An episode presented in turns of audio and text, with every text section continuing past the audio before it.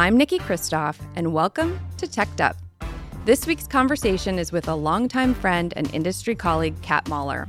We're talking about raising kids in the age of the smartphone. Kat and I discuss ways tech can be a tool for parents rather than a torment. A note to our listeners I understand that everything is amplified a zillion percent for single parents, families raising kids with special needs, and anyone with limited resources. And for those listeners like me, I mean, not to brag, but what a time to be childless. Welcome to the studio, Kat Mahler. Good Hi. morning. Morning. Hi. So, you and I have been friends for a long time. We worked together at Uber, where Mhm. you were an attorney working on incredibly complicated regulatory issues. And you on the PR side of those issues. And I was on the PR side of those issues, which was peak dumpster fire Uber. It was 2016. it was 2016, 2017. And so we've been in a foxhole together professionally. You now work at Google, your product counsel. So, product counsel are the lawyers who work with the product development teams and try to help them comply with the law and understand edge cases. And you are known for the tough cases. That's right. It's a lot of regulatory issues, a lot of international issues, a lot of some of the geo expansion. Okay. Now, we're not talking about any of that today. That's we're talking exactly right. we're talking about your other big job, which is being a parent. we have kids who are one and two, so we are in it right now. You are in the thick of it. I am not a parent. I know children, and I'm the kind of person who's always offering seven year olds like a cup of coffee. Like, I, not a parent. But I really want to talk about parenting in the age of current tech in this current moment, because even for non parents, if we're working with parents, if we're friends with parents, how you all are experiencing the world of tech is really important to all of us, including what's happening with your kids and your kids' brains. Right. So I thought we'd start with your family and how you guys are thinking about raising a one and two year old. When I was thinking about kids and tech and how all of this matches up, I was thinking that for parents, it's only half of the bargain. Um, for those of us who will have to work with this generation and manage this generation and be managed by this generation, it's just as important to think about what their development looks like and how their little brains are interacting with these tech products. So, in terms of how we're using tech now, it has been really useful when it comes to, for example, some of the apps for uh, tracking your nursing or the baby's napping. It can be really helpful to pull out your phone, which you're looking at anyways when you're dealing with a non sleeping child, and be able to just input that information and keep that all in one place. Generates beautiful graphs. You can then look at your kids' naps. You can compare one kid to the next, which can be really helpful. Okay, so napping apps were four. Mm-hmm. What hasn't worked? What hasn't worked, and I will call this out with delicacy, we have been looking for something to entertain our two year olds when we fly. We have tried a couple of Amazon products, including the Fire, and did not find it useful. We have instead an incredibly low tech coloring machine that turns on and it's like quasi digital but it's not it's nothing that connects to the internet or that plays movies for him because it's just too just too high touch to have a product fail when you're in the air Okay, got it. So some high tech products they fail in the air, and then the kid, and then you're and then you're stuck and you're trapped with a kid who, with a child who doesn't have entertainment. That's right. so what we have found, there's some apps like there's a coloring app for your phone, but one of the one of the asks that I have for Niki's audience is if anybody has found an app that will silo off parts of your phone so that when your kid is using the coloring app, they can't also without your knowledge go in and send work emails or update your Facebook status or anything else like that. I would love to know what they are. We've tried a couple, but none have really done it. And the other danger of giving your kids your phone, even just for coloring on the plane, is that if it locks, they they may just try to reopen it. We had uh, quite the incident where our son, when he was a little younger, was playing with my husband's work phone when he was at DOJ and typed in the wrong password so many times that the phone wiped, and he had to go in to the office in the middle of you know 2020 hyper pandemic time to fix this because we had our two year old had had locked the phone permanently and wiped it completely for memory. So there's there's drawbacks to just just reaching for the phone. Okay, so your two year old bricked and wiped a Department of Justice phone. like they do. as they do. And this is actually a great point because I don't know of a solution for that necessarily. I mean, anytime my phone ends up in the hands of a tween, it comes back with about a million games on it that are connected to my Apple Pay. and they're charging like plants and zombies. Are they buying land in the metaverse? they're buying land and wands and capes in the metaverse. We're going to drop my Gmail for the show, techeduppodcast at gmail.com. Let us know. Like, is there something to do? Because if you don't want to hand your two year old an actual device of their own, how can you silo it off so that they can safely use it without you having to be panicked that it's going to get bricked? Right exactly exactly. So yeah that's one of the goals is to figure out what's the what's the default? If the fire fails or if there's if there's not some toy available, then what's the default? And the phone has proven to be just as dangerous as it can be helpful. And also, you know, we're sensitive. We want to make sure that we're not setting an example of constantly being on our phones. You know, we we don't have a connected house. We don't have smart products in our house in part because we've heard too many parenting stories where they're hearing voices over the baby monitor that aren't the baby and it's a little bit terrifying. So we use really low-tech monitor equipment and we'll hand the kids the monitor pretending they're talking on a phone if we're on our phone, you know, at an inconvenient time. But there's a lot of example setting that we're really sort of sensitive to. And that's been a big focus of how we're parenting. We don't want to be those parents who can't make eye contact with our kids. I think that's really important. And again, as someone who doesn't spend a ton of time with kids, when I am with kids, if I'm on my phone, they want to know why they can't be on a device. So then you have to put your phone away. But you're also working this huge job your husband has a huge job. So it's necessary to be on your devices. So tell me, I think you have a little bit of an, a perspective on parenting and toys um, in the modern moment. Right, right. We're definitely thinking about this now. So we're we're it's it's not like this is going to go away. There's no scenario in which we can put down our phones permanently or that our kids won't eventually need access to tech. I mean, they're I don't even, I think we're even past tech natives. What do we call them? They're now like app natives. I mean, it's completely different, different phase from when I remember when we first had internet when I was in sixth grade and it was such a big deal. But we're thinking about this now as a, as a tool. So my, my husband found this, this coding toy that's a train for our son. I didn't completely get it at first, but it, it's, it's this great tool where the, it's a train track that has different colored blocks that the train goes over and they're binary. And so when the train goes over a red block, it, you know, stops. If it goes over a blue block, it toots its horn. If it goes over a white block, it turns on its lights.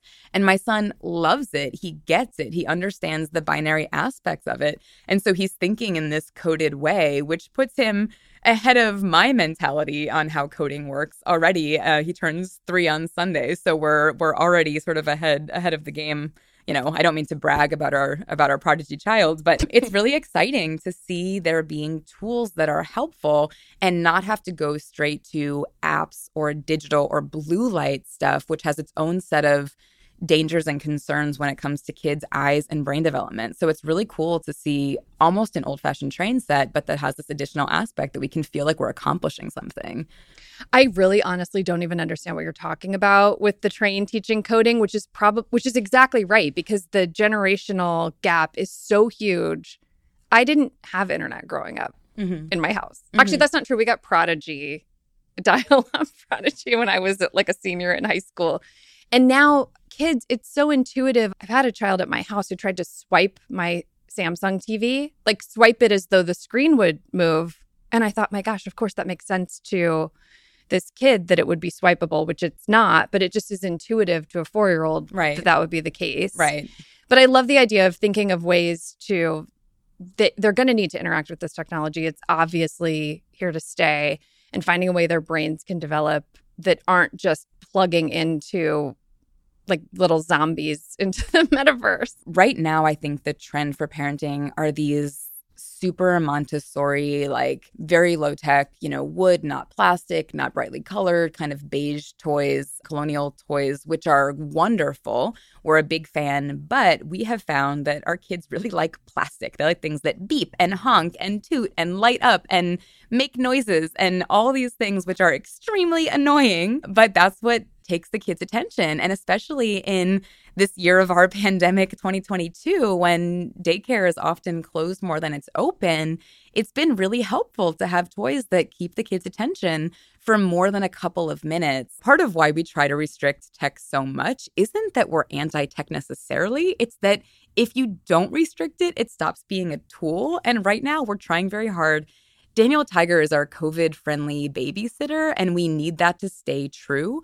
And so we try really hard to restrict it enough that when we put it on, that it keeps their attention. We don't want it to be that we have to start escalating and get into like, you know, Blippi. In the 70s, when parenting was more like my, you know, my parents would just lock us outside in the summer, like, don't come back till the street lights come on. And I think through, we were literally sitting on the floor playing with those Lite-Brites, which are like little plastic light up things that plug into uh, electrical outlets mm-hmm. basically which it's unbelievable that any of us survived right. the early 80s using these toys so sometimes i think maybe we've overcorrected and again i'm not a parent so there's not really judgment but i do think that you're right when you're a working parent especially and you do need something to keep kids occupied this is really important and maybe thinking through more of these tools that our learning tools. There's some balance in how much to correct for what the dangers are. And the Lite-Brites are a really good example because it's not even just the electrical outlet. You know, my first instinct with a one year old is that it's a choking hazard to have those little those little bulbs. But I want them to learn this is the world they're living in. It's important that they be exposed to it. So on the one hand, you know, I don't want their little eyes to be exposed to blue lights now. I want to keep all these things restricted so that they're enticing and they're interesting and they're useful. But I also am keenly aware that they're this is the world that they're being raised in. They have to know how to use this stuff. At some point they're going to have to learn how to self-restrict. I don't want to have kids who are those like 60 times a minute texters. So we're thinking a lot about going into the future how we can make sure that we're raising full stack humans who really are capable of self regulating and thinking about all these pieces and whose personalities aren't driven by what the algorithms reward. Okay. I love that you just described your parenting style as trying to raise, quote, full stack humans, which is clearly you work in tech. Okay, I'm going to tell a quick aside that is not directly on point. I was listening to a speech that Jeff Bezos was giving here in Washington and it was when he was still married to Mackenzie Scott. And he said that her, his wife at the time, that her parenting perspective was that she would rather have a child with nine fingers than a child who is afraid to use tools, which is kind of an incredible parenting thought. But she really didn't want her kids to be afraid of consequences, mm-hmm. which I think is really interesting because we might be overprotecting. And I know this is a huge debate in parenting, but I want to talk for a minute. Let's transition to the development of tech products. So, you and I both work in the tech world, mm-hmm. and we see these products developed, and sometimes there are really well intentioned ideas of products for kids that kind of go off the rails or pear shaped when they get into the regulatory landscape. Mm-hmm.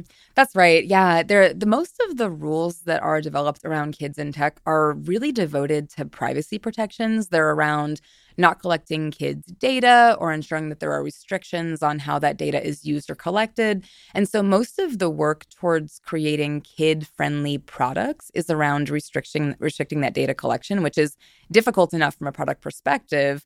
It also informs sometimes what the usefulness of those products are for the tech companies because it winds up being so much to do to restrict what's collected that it's almost sometimes it's difficult to teach the apps to behave or to teach the products to behave without having that data collected at least uh, to some extent. But the the rules around how kids and tech interact aren't geared around mental health or emotional intelligence or attention spans.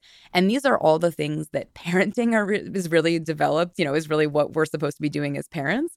So i i almost feel like in this super connected world all of the things that parents would maybe have outsourced to some extent. We have to be extra careful not to outsource because we can't trust some of what's either in regulations or, for example, through schools where there will be a lot of tech use as a tool. Those those external forces that I think our parents or, or, or other generations may have relied on as some of the outsourcing for raising good humans we need to really internalize because there just isn't that focus on, for example, protecting a durable attention span. I think my generation, you know, being the first ones to start adopting the internet, certainly not native in any of this. But I know that my attention span is impacted by all of this. I certainly fall prey to the scroll. I have to really use additional apps to restrict my app usage so that I can protect my own attention span so that I don't find myself, you know, if the baby's awake for an hour at night, being awake for another two hours because now I've made the mistake of looking at my email or looking at something else. What we don't want is for their self-development and their their their sense of intuition as they grow up to be based around you know how many likes they got or you know was the dance silly enough that the algorithm rewarded it certainly those will be true for their generation they will that will be something that it will be very hard to avoid but i think our parenting job at this stage is to make sure that we're keeping all of that at bay, making sure that the external forces are at least restricted so that they can develop a sense of self-esteem and attention spans and their their own durable mental health as early as they can and as strongly as they can. Even as an adult, my attention span is now approximately that of like a fruit fly. And I and so I have done the same thing you were talking about. I literally have apps downloaded to block me out of apps that I can't get myself to stop using that I that I consider kind of a waste of my time. Right. And I'm constantly going through these phases of digital minimalism. I take everything off my phone.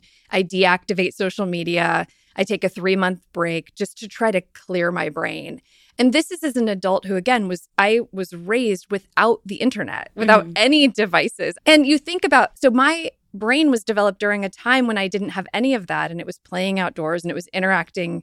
We did have a little bit of a limit on how much television we could watch. Mm-hmm. But on the other hand, this is the reality. The kids are going to be interacting with more and more screens. They need to have a way to do it responsibly. And I think this is a huge burden on parents and and onus on parents to think exactly how you're thinking, which is how do you raise humans who have high emotional intelligence, who are able to have connections with other kids, with other humans, who can make eye contact, mm-hmm. who can have conversations, who can have relationships, but also are able to interact with the reality that they're going to need to know how to do coding and right. they're going to need to intuitively understand these things. And I, it's a big responsibility. When you think about how recently we had even electricity as a species. I mean, just the leaps and bounds, and how one generation to the next has had to really think so far beyond our imagination. I mean, I don't mean to talk like the Jetsons, but it's but it's something where we can't even anticipate what our kids are going to be. And is it going to be the metaverse where the real estate is an NFT? And we have to really understand a lot of what Niki talks about on her podcast around how how money and how value will work over time. What I don't want is to think of this as being dystopian. What I want is to think of this as being an opportunity. We know that the world will be different in 30 years as compared to now. We we can't anticipate all the ways that tech will develop. I can only imagine that it's going to be an incredibly fast, you know, development even as compared to from my childhood to now where it was, you know, the very beginning of of internet internet life or, or accessibility. You know, our kids it's not going to be one website hotornot.com that they have to you know share with their friends. And so i so i i just want to make sure that as we're thinking through this that we're continuing to think of this as being an opportunity and a tool and that we're preparing them for this world but that they also have a really strong appreciation for the fact that this is a tool. It is one part of their life. It is not going to be the entire reality and that their you know their first life is the life we're focused on. The second life might be a bonus. It's worth noting for a, moment that you know when you're from when you have resources and you have two parents and you have the ability to make some of these choices i mean there are certainly single parents truly using tech just to get through the day during the pandemic because childcare has been so iffy. And so i just want to make note of that because I do think in a lot of ways it's just the easiest thing to do when you're in this moment where we don't have rely every single day. We don't know if your daycare is going to be open or if it's going to have a COVID outbreak. And so we're in a moment in time where I think this is getting heightened, but it's absolutely here to stay to think through how these kids interact with these screens. I do want to just, I am an apologist for the tech industry. I say this all the time. Like, I can't, I mean, I've worked in tech forever, but one thing that I think is a misconception is the idea that tech companies when they create products for kids that there's a malevolence to it. So I was at Google when we created YouTube Kids. And the idea was really to try to create safer content. And one of the arguments against it was, well, you can't tell the difference between what's an ad or what is sort of promotional and what is content content or educational content. And it's hard for adults too. Like we don't know when it's an ad unless you disclaim. We don't, right. We don't know when it's an ad. But then I started thinking, and again, I know I keep dating myself, but jillion years ago, I had this little Fisher Price record player. And one of my records, this little plastic record, was the McDonald's menu song. literally a song listing all the items on the McDonald's menu. I bet you can sing it now if I asked. A hundred percent filet of fish. Yes, a hundred percent. I'm sure my sister can too. We would just play the McDonald's menu and then we would recite it. We would sing it like a song. I mean, we genuinely, the idea that ads and kids and their content are mixed is not new. Mm. That has been the case for decades. Ever since we had TV and Fisher Price record players, they've been combined. And so I do think that the task for tech companies is really difficult. It's a hard nut to crack. And one of the things you're asking, I think, on the show is for people to give feedback. What are some solutions? How do you protect your phone from getting bricked by your infant? Mm-hmm. How do we come up with ways and tools like the Raspberry Pi, which I don't even know what that is, but it's some sort of simplified phone thing for kids?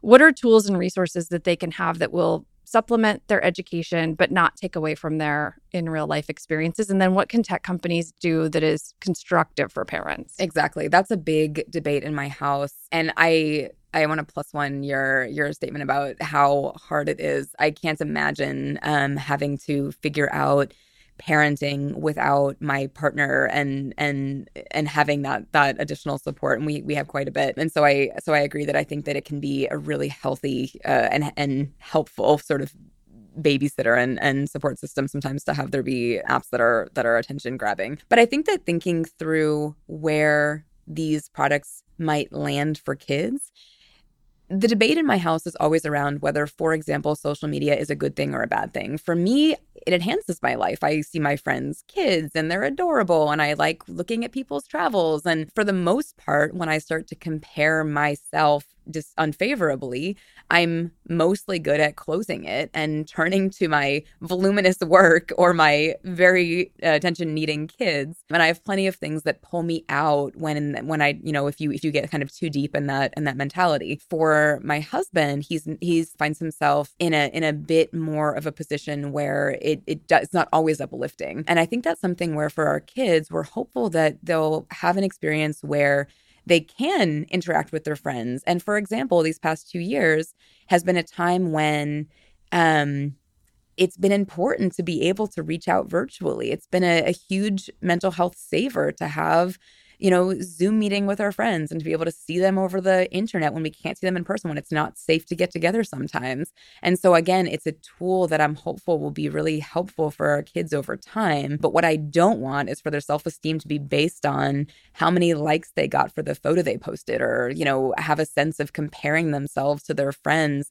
especially at younger and younger ages. And that that scares me a little bit to think of what that exposure will look like over time when the exposure happens even earlier in their development. I would love to support products where there's constructive, you know, algorithmic rewards or or feedback for good things, you know, for posting your spelling bee championship or things like that. But I guess we'll have to see how things develop over time.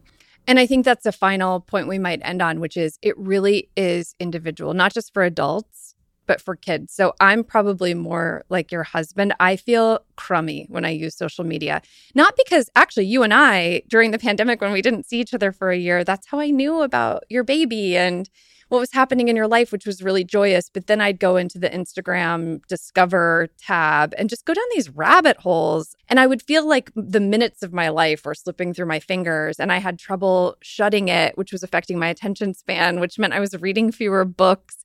And then I just started feeling crummy about myself. And I think it's individual, your ability, one's ability to turn that off. And that's true for kids too there are marginalized groups we're having, especially if you live in perhaps like a rural area or a or a country where you might not be able to connect with groups like you. Mm-hmm. It matters. And frankly, kids trapped in houses for the last two years are a little bit marginalized. So Totally.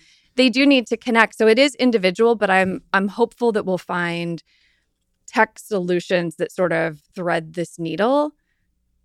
And that's your call. This is what you're asking for. Right. And if there aren't, then parents do it. Keep it in mind. I think that that's what our job is really more than ever. It's always, I think parenting's parent, the job of parenting has always been to counterbalance whatever the cultural, you know, mores are. And especially now when so much of this is driving in a particular direction when it comes to attention span and, you know, algorithmic rewards and those sorts of things. Our job is more than ever to remind our kids and to focus on this full stack human raising and the great outdoors and make sure that we're using this all as a tool, which it really is, and not getting caught up in some of the parts of it that can be less than less than uh, advantageous. Yeah, let's make sure kids know what freshly cut grass smells like. Maybe we'll end on that.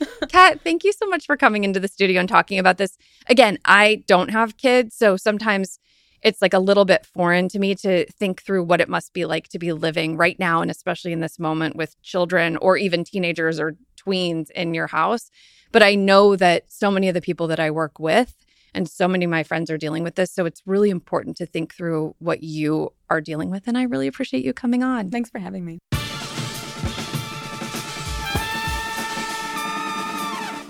Next week, our guest is Kevin Bennett, founder and CEO of fintech startup Caribou. Be sure to follow Teched Up wherever you get your podcasts.